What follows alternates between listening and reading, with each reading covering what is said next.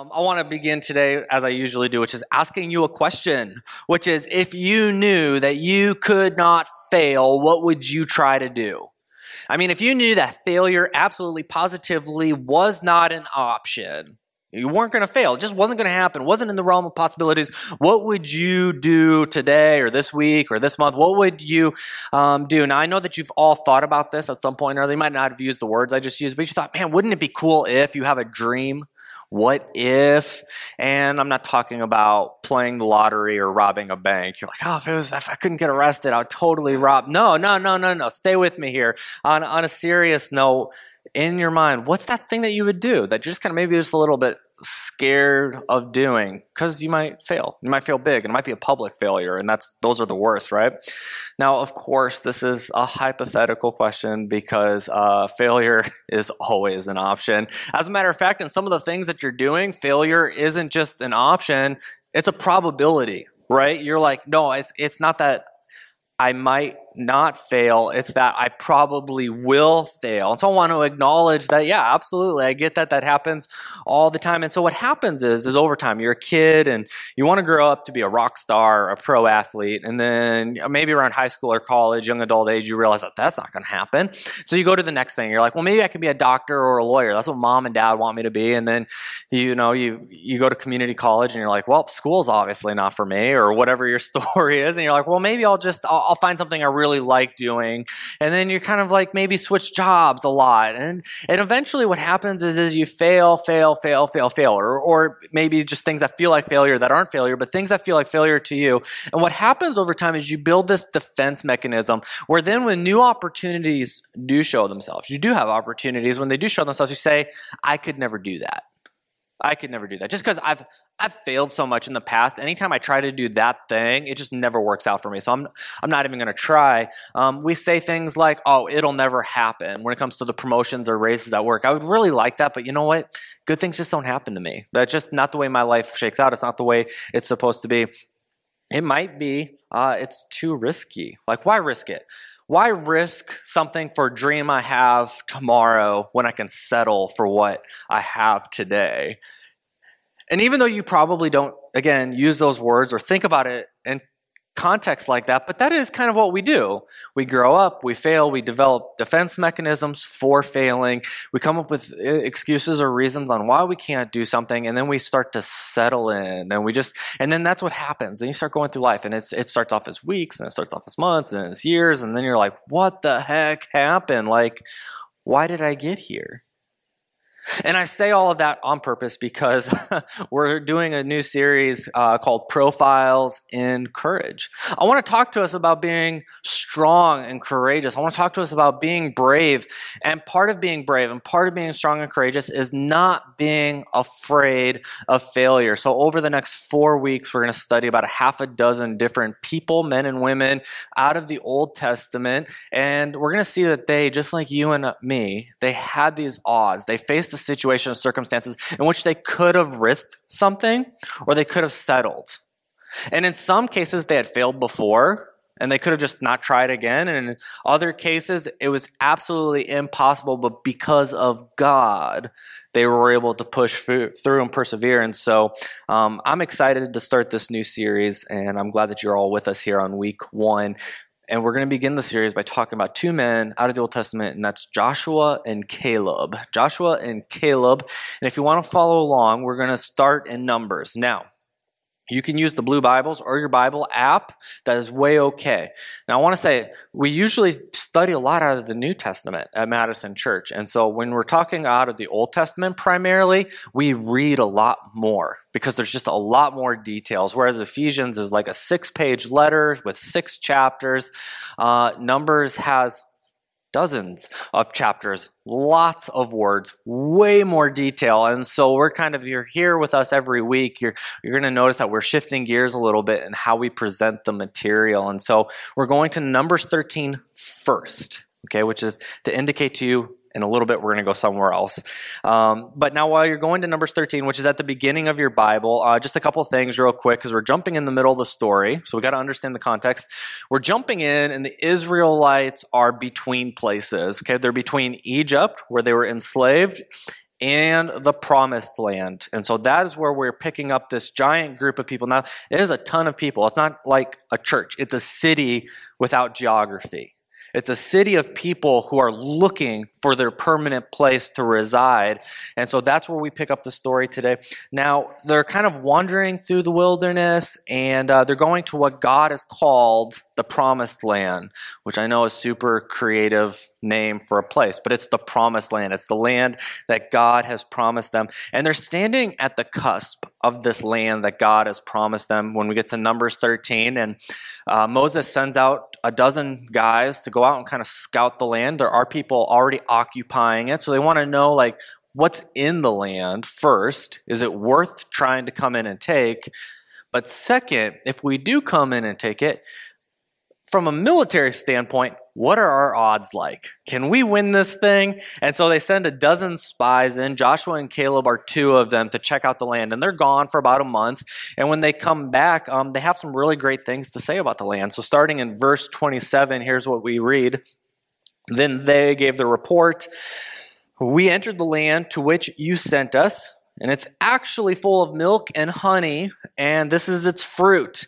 Now, we'll pause. We're going to keep reading. But here's the thing it's hard for you and me in 2019 to get real excited about a land with milk and honey and fruit because you can buy that at the quick trip now. So, I mean, it's like we don't get it. But in an agricultural society where those things weren't a given, the fact that they had things that you could enjoy, okay, it wasn't just water and oats. It's not like that instant oatmeal that you pour in a bowl, microwave for a minute, and you're like breakfast. No, they're like, they've got some honey you can put on it. You don't even have to use water. You can use milk. It can be nice and creamy. And they got like blueberries you can put in it. So you're talking like a real gourmet oatmeal here. And so people were getting really like pumped up that they were advancing in life. And they were, uh, again, they loved it. And they were like, yes, so when God said this was the promised land, like this is what he was talking about, and he was excited about it.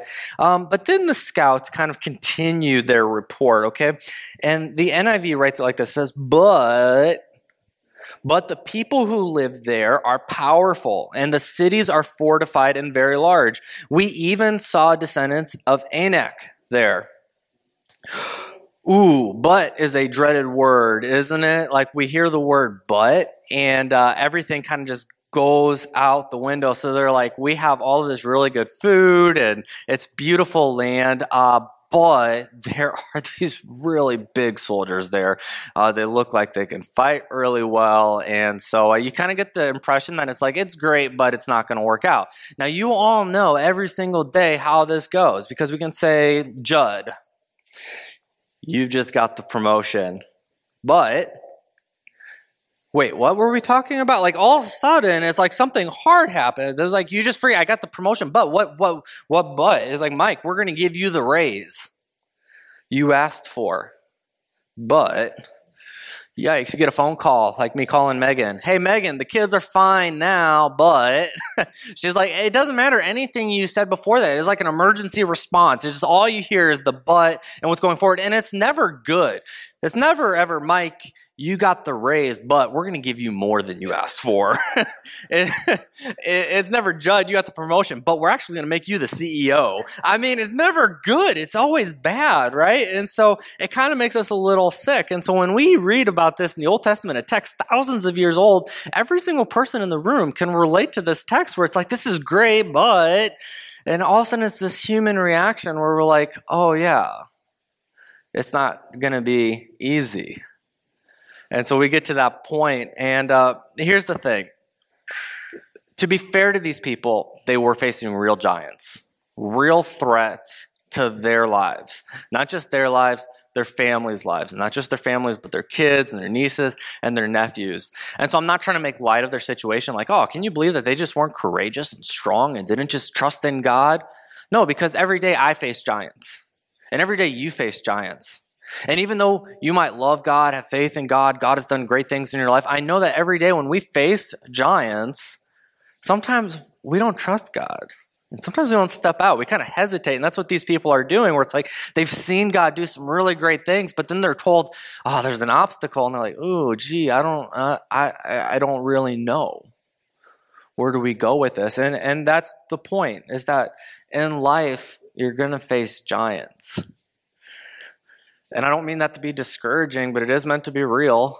You're going to face giants in life. Life is going to be hard. It doesn't necessarily mean you're doing something wrong. It doesn't mean that God doesn't love you. It doesn't mean that God doesn't like you. Sometimes God has something really great planned for you right over there.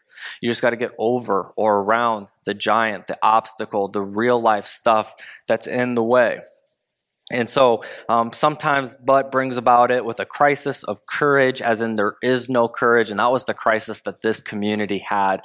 Big opportunity, but they were all had no courage. They were afraid of what was going to happen. Now, all but two of them, Joshua and Caleb, right? So we can read in verse 30 says Caleb calmed the people before Moses and he says, We must go up and take possession of it because we are more than able to do it.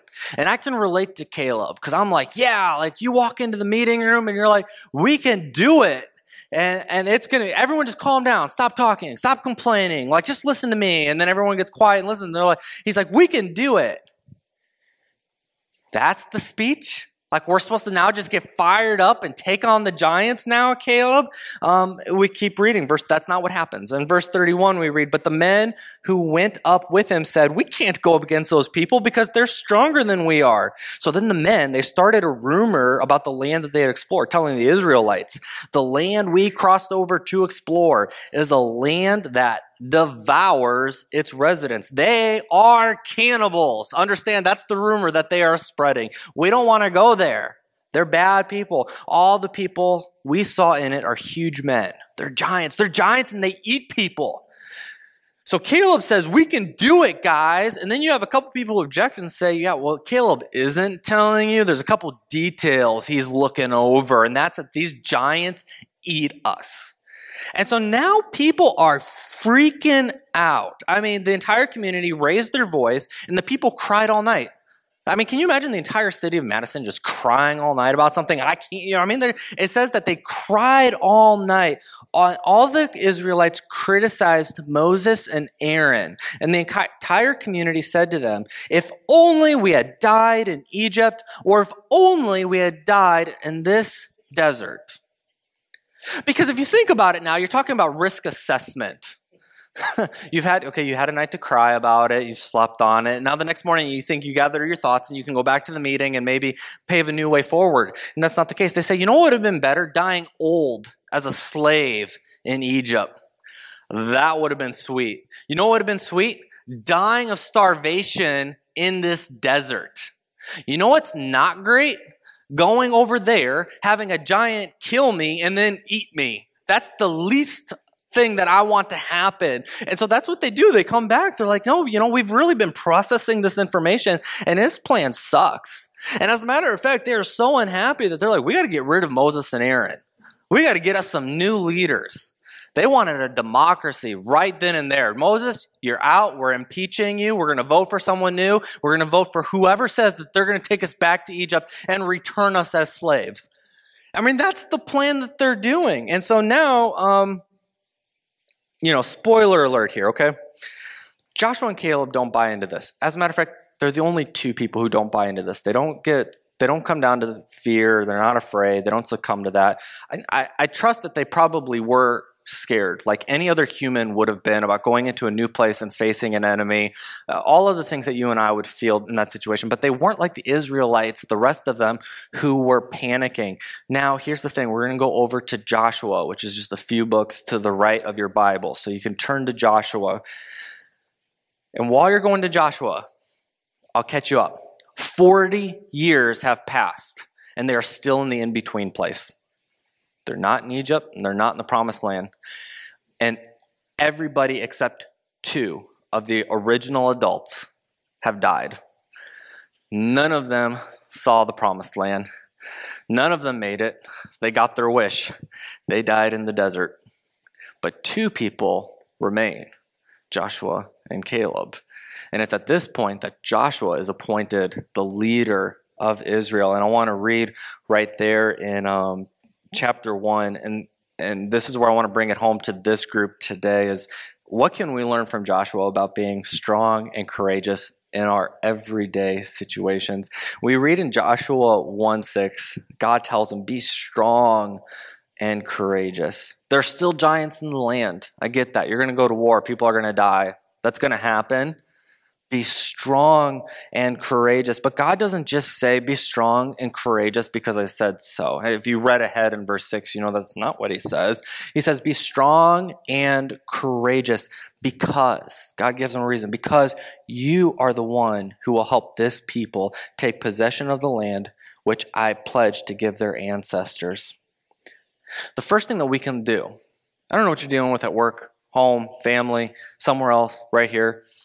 But the first thing that we need to learn when it comes to being strong and courageous, God's giving us advice. And his first advice is focus on my promise. What has God promised you?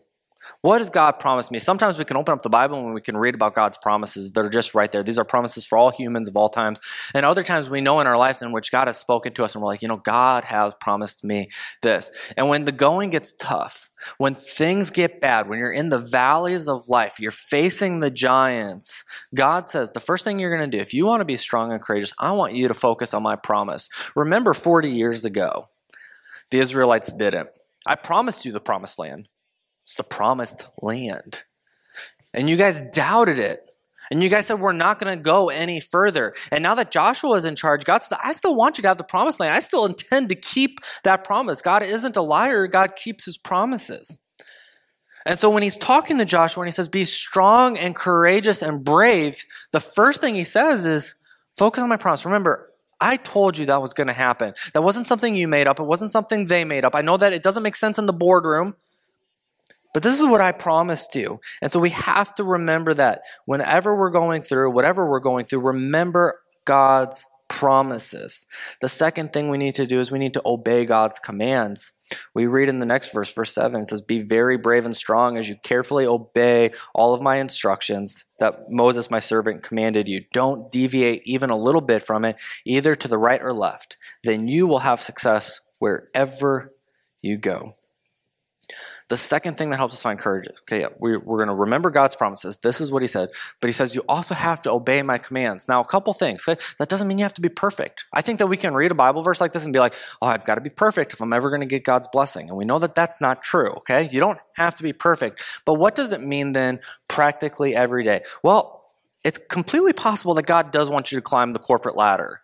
It's completely possible God wants you to have the raise. God wants you to get the promotion. It's completely possible God wants you to be the CEO of a company. I don't know what God wants you to do in every situation. But here's the thing God doesn't want you to do anything illegal in the process of doing that. God doesn't want you to do anything unethical in the process of doing that. God doesn't want you to be like every other C suite person, executive that you've ever met. God wants you to be uniquely different.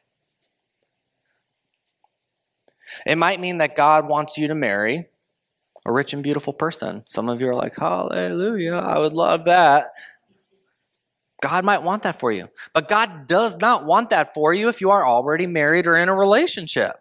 Okay, that's what we're talking about when we're talking about obeying God's commands. We're not talking about the little screw ups that you do every day and the, the wrong thoughts that you have. We're talking about these things when it's like obeying God's command. Oh, I would really just love to marry Taylor Swift and, and, and be a part of her money and all of that. And uh, no, that's not the case. God says, well, if you're married, if you're in a relationship, you're already committed to that. And sometimes when it comes to relationships, this is just the bonus for you here this morning. Sometimes when it comes to relationships, you're supposed to stick it out. I promise you that God probably wanted to break up with you at some point. He probably wanted to dump you. You probably weren't up to his standards. Probably looked around and said, There's somebody better looking, more powerful, more money, so loves me more, worships me more, whatever it might be, right? There's been a chance in your life that God has been like, Yeah, I think I can do better. But he hasn't. And so sometimes in the way that we can express how God loves us is to express that with someone else who's not perfect and we can keep loving them. Now, obviously, don't take this to an extreme. If you're in a relationship, you're watching online, listening, and you're in an abusive relationship, a physically abusive relationship, I'm not telling you stick it out. That's not what I'm saying at all. But I'm saying you're like, well, they kind of annoy me when. It kind of aggravates me when. Well, I just don't feel the passion or the fire anymore. Okay, well, yeah, that's tough. But I, you know, I'm, I'm sure God doesn't always think you're all rosy and beautiful too. So we're going to stick it out and work with it. It might be possible God wants you to become the next winner of America's Got Talent, but it's not possible that God wants you to be the next Kim Kardashian. Too far. Okay. I'm sure you get my point. God isn't going to help you to be courageous to do the things he doesn't want you to do. So if you're walking into a situation, you're like, I know God doesn't want me to do this. I know it's against what God wants, but I need strength and courage to do it. Don't look to God for that strength and courage because he's not going to give it to you. Finally, we need to trust in God's presence. In verse 8 says, I've commanded you to be brave and strong, haven't I? Don't be alarmed or terrified because the Lord your God is with you wherever you go. So we focus on God's promises, we obey his commands, and we have to remind ourselves that we are always in the presence of God. We come to church, and I think that sometimes we over spiritualize church because we definitely expect to meet God here, and He is here. He is here, absolutely. Right now, this morning, God is with us, but He was also with you on your way in today, wherever you were coming from. He'll be with you when you go. And on Thursday night, when you're binge watching Netflix, God will be there too. So maybe that'll affect what you're watching on Thursday night, knowing that God is in the room with you. But here's the thing God is with you always. Now, here's, I want to say that I don't think that that means you ever outgrow church. I don't think you ever outgrow being in community. I don't think you ever outgrow worshiping with other people. I don't think you ever outgrow praying with people. I don't think you ever outgrow helping people find their way back to God, which happens a lot on Sunday mornings. Okay. I don't think you ever outgrow those things, but I want to correct you that if you think this is the only place that you can experience God, you're wrong. Because when you get fired and you're lost, and the world is just spinning because you don't know what you're going to do now and it was unexpected. When you're fired, God is with you in that moment. It certainly doesn't feel how it feels right now, right? But God is with you in that moment. When your relationship suddenly ends, or when you lose a loved one to death and you're grieving, God is with you there as well. And it's not just the bad times. I think that sometimes in Christianity, we always focus on like, hey, when you're just going through the rough times in life and the tough times in life, like God is there. And then when things are good, we're just like, well, praise God. And we kind of move on. But God is with you in the good times too. When you do get that promotion, when you do get that raise, God is there with you too. Now, here's the thing. It's important that you find God in every situation of life. It is so important that you find God in every situation of life because if you only go to God when things are bad, he's like your cosmic therapist. Oh, well, man, this is a really rough week. Oh, I just lost my job. I just, whatever, whatever, whatever. And I'm only ever going to go to God when things are bad. Well, he's a therapist then.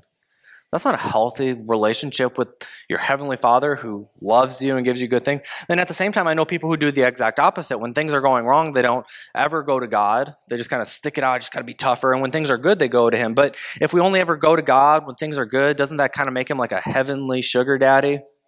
I'm not trying to be weird, but that's what it is. We're like, oh, yeah, God is great. God blesses me, new house, new car, blah, blah, blah. God is so good to me. Well, he's not your sugar daddy either, okay? So we need to look for God both in those good things when things do work out for us, but we also need to look for God when they don't work out. And we also need to look for God in just the boring stuff. I know it doesn't happen very often in our society, but when you're like sitting around, you're like, oh, I don't know what I'm going to do. Like God is in that moment too. And maybe being bored and maybe not being busy will open you up to experiencing more of God's presence than you're currently experiencing right now. Because in your life, you have your kids' voices, you have your spouse voices, you have your boss's voice, you have all of these voices, and in the middle of all those voices, you have God's voice. So maybe the best thing that could happen to some of us is to not be busy or to cut something out of our calendar. Maybe the best thing that happened to us is like we're going to build in this hour and we're going to call it bored time. And when we have bored time, we're essentially just turning off all of the other voices.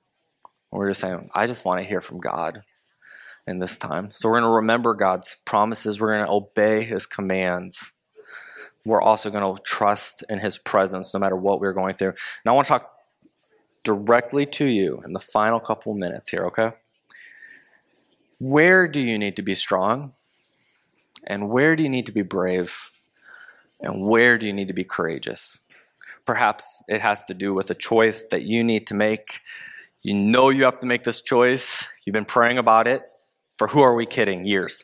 And uh, you know what you're supposed to do but you just don't have the strength or the courage to make the choice. I want you to remember god's presence. Obey his commands. Remember his promises. Today this week this month make that hard choice. Whatever it is you're going through. For some of you the courage you need i suspect for a lot of us it's relational. It's relational. In relationships things don't always go according to plan. If you've been in a relationship for more than six hours, you know that that's true. Sometimes in a relationship, you disagree about who takes the trash out, who does the dishes, or I hate it when you do this, or I don't like it when you do this. Why do you do this, right? These are common things that are said in my marriage all the time. But perhaps things aren't going right and things aren't going well, and what you're doing is you're just putting it off you're just sweeping it under the rug and just hopefully it'll just work out. And where God is calling you to be brave and strong and courageous is to speak the truth in love. I love you. I care for you. And when you do this, it doesn't feel like you love and care about me either, or two, or at all. Maybe that's what we need to do. Maybe it's the courage to ask for forgiveness. You shouldn't have said that. You shouldn't have done that. And you just kind of want to ignore it because it'd be too hard to ask for forgiveness. But maybe that's what you need to do. You need to ask for the strength to forgive or to ask for forgiveness. And then the flip side of that is maybe you need to offer forgiveness. Maybe somebody hurt you really, really bad. I know there are terrible people in the world and they do terrible things. I get it. But withholding forgiveness from somebody is poisoning yourself. And that's not to say that it's easy to just offer them forgiveness then. I know you can say that, right? It's like, oh, it's like poisoning yourself. Oh, who would ever not forgive anybody? All of us at some point in our lives. But to say, God, I need the strength, I need the courage to begin to offer this person forgiveness. It might not happen today, it might not even happen this month, but if you begin to pray for it and seek God out, God, help me with that. Maybe the courage that you need is spiritual. You sense that God has been pursuing you for a while, and maybe you've been at Madison Church your first day, it's your 100th day, and you feel like God has been pursuing you and wanting you to step up, but you just don't have the courage because you're so busy right now, or you got this going on or that going on, or what would you do? What on earth? And I would just encourage you to take the strength and the courage with God. And maybe that's just to start a relationship with God. Maybe that's to go public with baptism. Maybe that's to get in one of these small groups. Maybe it's to give money, or maybe it's to volunteer, or maybe it's to invite someone. I don't know what it is, but I know that spiritually there's a lot of scary things out there. And so perhaps what we need to do is say, God, make me bold and give me the confidence to step out spiritually. As you face your next step, I want to encourage you, like God encouraged Joshua, be strong and courageous.